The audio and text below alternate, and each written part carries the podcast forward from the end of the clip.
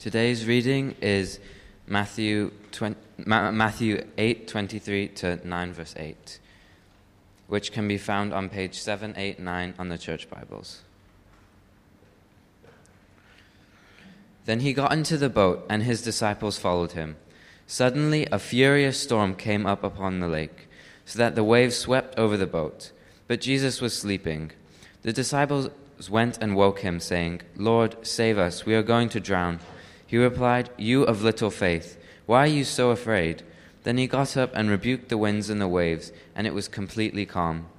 Then the men were amazed and asked, What kind of man is this? Even the winds and the waves obey him. When he arrived at the other side in the region of Gadarenes, two demon possessed men coming from the tombs met him. They were so violent that no one could pass that way. What do you want with us, Son of God? They shouted. Have you come here to torture us before the appointed time? Some distance from, the, from a large herd of some distance from them, a large herd of pigs was feeding.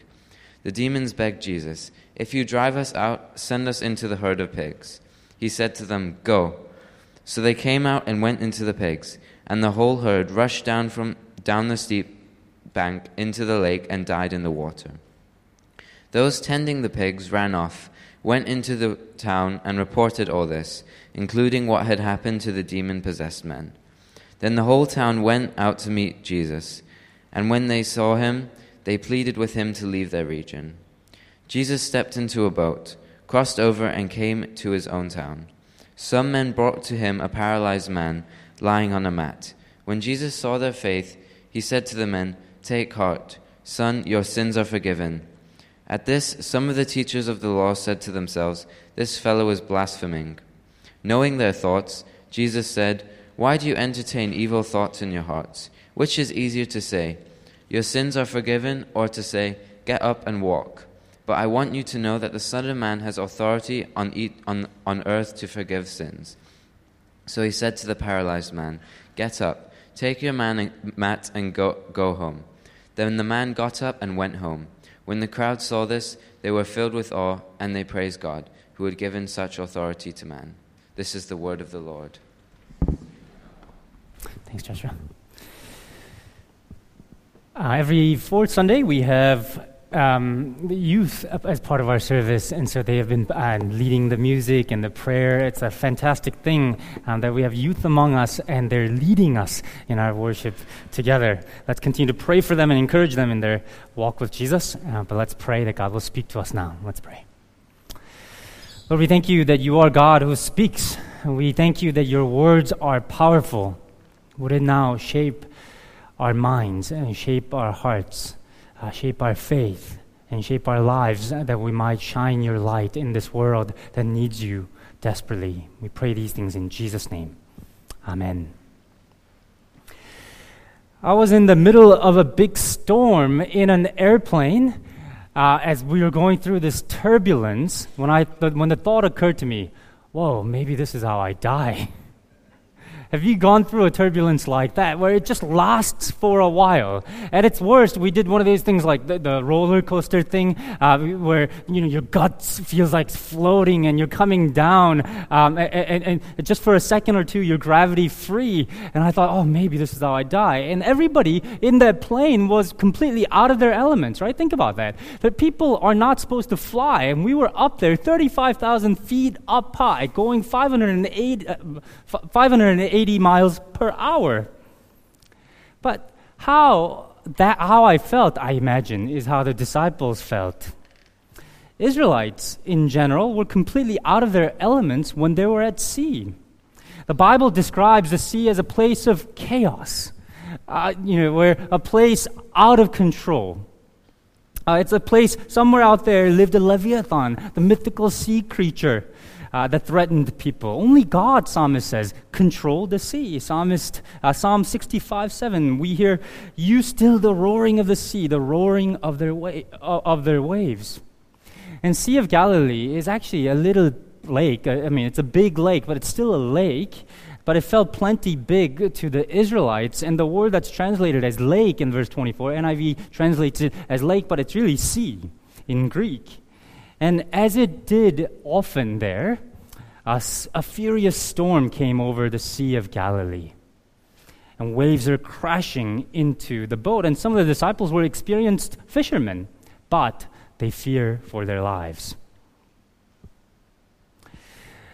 In the air, I imagine my death in the comforts of the airplane, but think about being soaked in that cold water. Uh, the boat's rocking back and forth and being almost tipped over. And so they come to Jesus and they say, Lord, save us. We're going to drown. And you know the story. He comes out of his slumber and he rebukes the wind and the waves. And they become completely calm. The Greek actually says mega calm. it's great calm. It's like as calm as maybe the, the, the glass. It's still, it becomes utterly still. The disciples were afraid before they were saved by Jesus, and now they're afraid for a completely different reason. By the way that Jesus saved them, they suddenly realize they're in the presence of somebody with the power that they couldn't have imagined, somebody who lives in a completely different plane of power from them, a power that they cannot understand. So they ask themselves, verse 27, what kind of a man is this? Even the wind and the waves obey him. Jesus has absolute power over nature. Who is this? Well, we get the answer in the next story. In the next story, although they might have questioned the source, when Jesus arrived at the, at the shore of Gadarene, the, um, the, the, the two demon possessed men come from that part of the town where nobody went because these two men were so violent and they were overpowering. It was a dangerous place to go. But look at what these two men, these powerful men that everybody in the town feared, do when they come, uh, uh, when they see Jesus from afar. They don't come to Jesus to pick a fight. What do they do? Verse 29. They completely concede their defeat. What do you want with us, Son of God? Have you come here to torture us before the appointed time? You see, the Bible doesn't present us with a dualistic worldview where actually evil is fighting against the good. That's not true. God is in absolute control. God allows these things to happen, but He is sovereign over all things. And more astonishingly, they recognize Jesus to be the Son of God. They recognize Jesus to be the one who will send them into the eternal torture. You know, the reason why they came, they come bowing down and they beg. They beg to Jesus. Right? They, they come to, rec- they, they, they, they recognize that Jesus is the one who will send them to this eternal torture. So they ask Jesus, they beg Jesus to send them into the herd of pigs. And Jesus only says one word in that entire story go. Like all things, they obey. Demons go into the pigs, which are promptly killed, perhaps to show the men uh, that these demons will no longer have any power over them anymore, that they would never return. What it shows, Jesus shows absolute authority over not just this world, but over the evil spirits, over the spiritual realm. Now, our third story looks like it's another healing miracle, like we heard last week, uh, but it highlights a different facet of Jesus' authority. These friends of the paralyzed man bring him on a stretcher so Jesus could heal him. And Jesus healed everybody who came to him with sickness thus far. But that's not what Jesus does. The first thing that Jesus says to this man is, Son, your sins are forgiven. Instead of healing him, that's what he says in chapter 9, verse 2. He does inve- eventually heal the man, but look at the reason. The story highlights the reason why Jesus heals this man. In verse, uh, chapter 9, verse 6. But I want you to know that the Son of Man has authority to forgive sins. That's why he heals this man. So to demonstrate that he can forgive sins, because you know, remember he said already, your sins are forgiven, but that's not that's not something that he can demonstrate. So Jesus does something that he can demonstrate, which is healing the sick. But that order is important because the teachers of law would have understood that sinners cannot do miracles like this in God's name. Right? Sinners cannot heal like this. And Jesus said, I forgive your sin. And people think that he's a blasphemer, that he has sinned against God. And yet, God is still, Jesus is able to still, uh, still heal this man. He's not a blasphemer. He is God. He is the Son of Man, whom the whole world will come to worship. And he heals this man to show that he has the authority to forgive sins. Here's what Matthew wants you to know through these stories that Jesus was not some great man. That's not what Jesus said about himself, and that's not, the, that's not what the disciples saw in him. He had absolute control over every living creature. He had absolute control over nature, the wind and the waves. He had absolute control, not just over in uh, things of this world, but over the spiritual world. And he now shows that he can forgive sins, something that only God can do. That's why we're here today. We're not here to learn the philosophy, the way of Jesus. We're not here to, uh, to become better people. We're here because we're convinced that Jesus is the Son of God. God, who with all that authority died for us, for our sins, that we might receive new bodies and a new world when Jesus comes back. Again, we've come to worship Him. We've come to say that we, we love Him, that we want to be like Him. That's why we're here today. And if you're still not yet a Christian, I want you to consider what C.S. Lewis said in Mere Christianity. Christianity, if false, is of, of no importance. But if it's true, of infinite importance. The only thing it cannot be is moderately important. If Jesus really is the Son of God and He walked on earth and He died for us, that's of infinite importance. It changes not just today, but our eternity. And if He didn't, well, He was just another crazy man claiming to be God. What you cannot say about Jesus is that He was moderately important, that He was a good man. That's what Matthew wants us to know. But unfortunately, people didn't get it back then, and lots of people still don't get it now.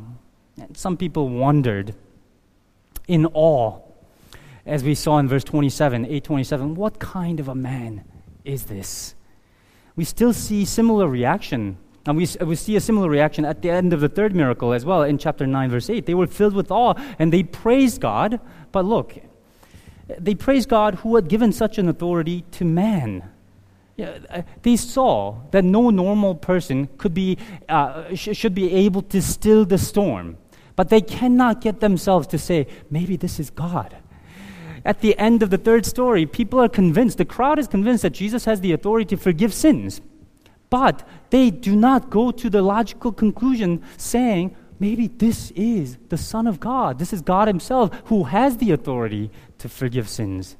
Even as people praise God, they show their misunderstanding of Jesus. And it still goes on today. Many still think that He's just a man. But then there are those who outright reject Jesus still because they can't fit him in to their religious system. The teachers of the law murmur uh, to themselves, This man is blaspheming. Most Jewish people still say that about Jesus. Muslims do the same. God, of course, they say, cannot have children. Son of God, well, God cannot have children. There's only one God, it's Allah. It doesn't fit into their system. It doesn't matter that there's evidence that Jesus said these things, that He died and He, he rose again. Jesus cannot be God. But you don't have to be religious in these ways you know, in this age of individualism, I think we all carry a sense of sort of our own religion in our hearts. And oftentimes, Jesus doesn't fit into our concept of who God should be, right? Do you know people who believe that we're generally good people? Generally good people and cannot accept Jesus' teaching that we have rebelled against God so badly that actually we deserve God's wrath that only way to be saved is by grace in Jesus alone. They can't fit that in, right? Do you know people who say they can't believe in God who allows suffering? Do you know people who reject Christianity because of its teaching on sexuality? Isn't that the same thing? They can't fit Jesus into their religious system. This fellow is blaspheming. And there are people who reject Jesus because of what it might cost them. Take a look at the people of Gadarenes, how they reacted to Jesus in chapter 8, verse 33. Read that carefully. Those tending the sheep, uh, tending the pigs, ran off, went into the town, and reported all this, including what had happened to the demon possessed man. I don't know if you heard that. They reported all this. What was their concern? They reported what happened to the pigs. How Jesus drove the pigs into the lake and how pigs started float and uh, dead. Right? And then they add that little bit and also the thing about the possessed men. Right? If you're unconvinced that the pigs are their paramount concern, see what they do next in verse 34. The whole town went to meet Jesus, and when they saw him, they pleaded, him, uh, pleaded with him to leave the region. You know, they're completely unconcerned about the remarkable fact that these two men's lives were transformed. They're completely unconcerned about the man who uttered one word, go, to defeat the evil spirits. They're con- unconcerned about Jesus himself, who Jesus is. They, didn't, they don't ask any questions to Jesus. They have come to Jesus for one reason to beg for him to leave the town. Why? Well, because they lost their pigs, they lost their investment.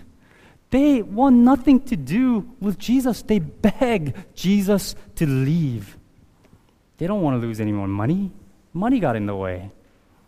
Friends, I wonder if we would follow Jesus if it cost us something great. Are we Christians who say to Jesus, are we, are we people who say to Jesus, Jesus, I want to follow you, but I don't want to give up anything. I want to live my life the way that I want to live it. I don't want you to touch anything that is important to me. The scariest thing about Jesus' response is this.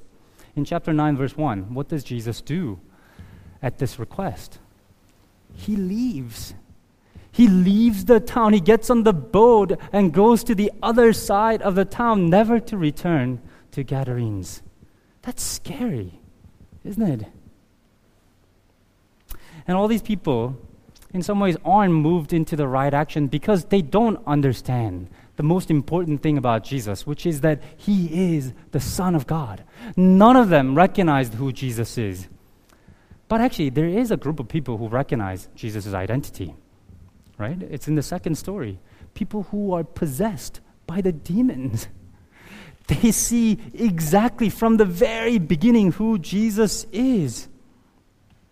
Son of God, who will come to judge the living and the dead. Son of Man, whom the whole world will worship. There's no ambiguity in their minds about who Jesus is. But there's a warning there for us as well because they show us that actually knowledge is not faith knowing who Jesus is is not the same thing as obeying him, crowning him as our Lord. We call Jesus Lord, Lord. But that must mean that we follow Jesus as our Lord.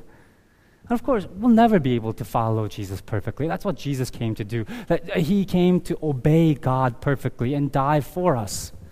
But, as Luther wrote, we're saved by faith alone, but faith that saves is never alone. Faith that saves is never alone. If we have faith in Jesus, if we trust Jesus as our Lord, there must be some fruit of obedience. There must be. Christianity, if false, is of no importance, if, if, it, if, it, if true, of infinite importance. The only thing that it cannot be is moderately important. Well, what difference does knowing Jesus make in our life? What kind of difference should that make for us? Well, we see in Jesus' rebuke to the disciples how we are to respond. Chapter 8, verse 26 You of little faith, why are you so afraid?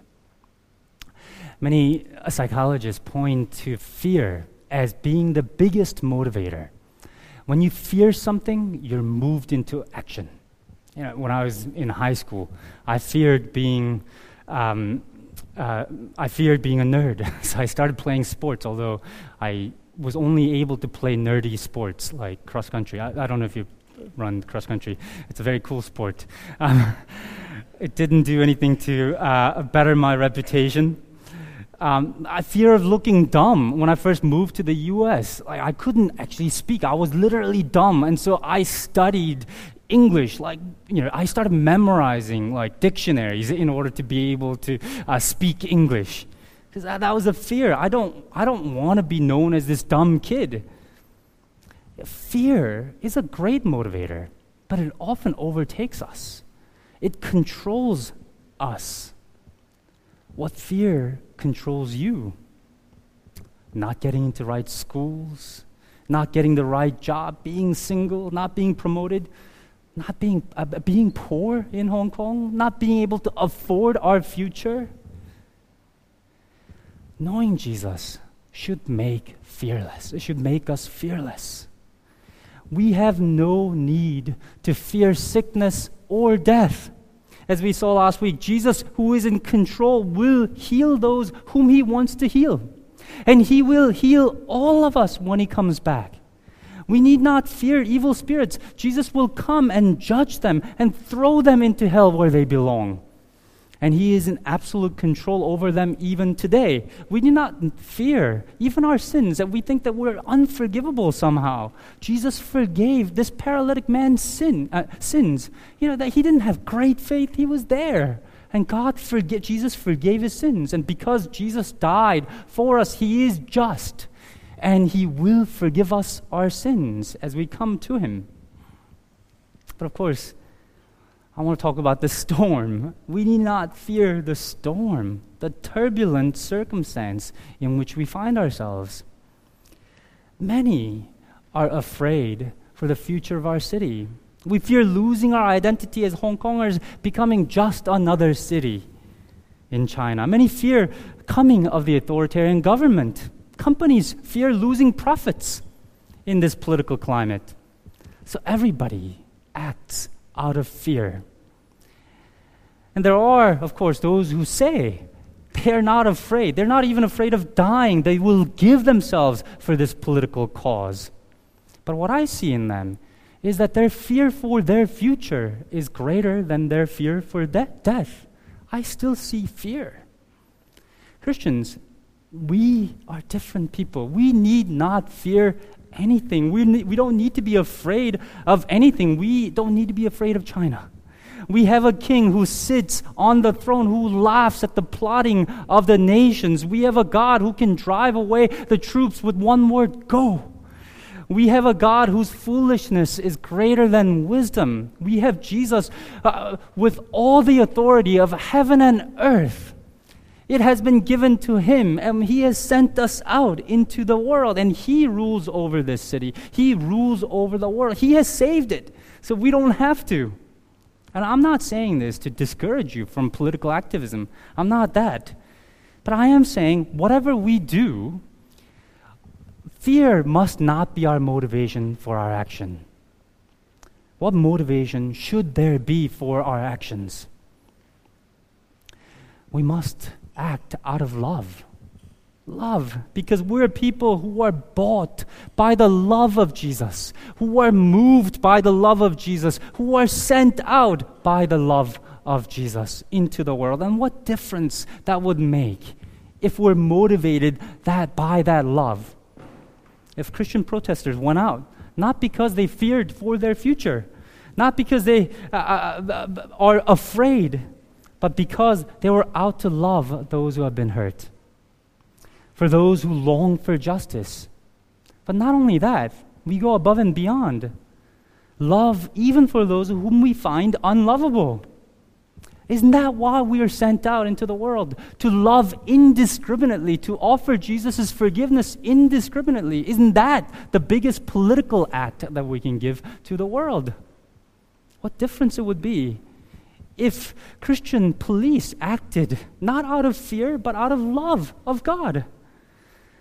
But what difference it would make for the politicians if they didn't act out of fear, but out of love for God, out of love for Hong Kong. Church, rather than simply shouting and blaming, our city needs Christians to be Christians. Christians who, with the authority of Jesus on our side, who are sent out to be fearless, to be Christ like in everything that we do no matter which side of the spectrum you are in. Christ is with us, and we need not fear. What kind of a man is this? He's not a man like us.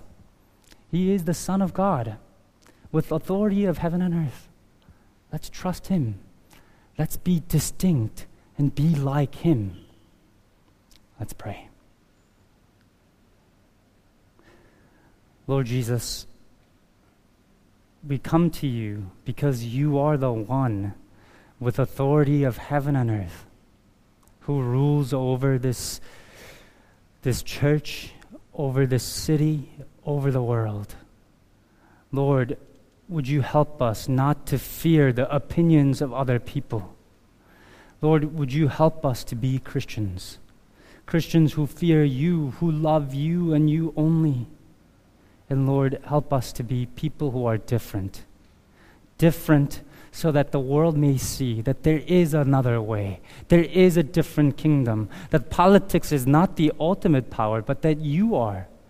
Lord, would you transform us? Would you change us when the city needs you and city needs the, the, the light of Christ the most? Make us fearless. Help us to love indiscriminately. In Jesus' name we pray. Amen.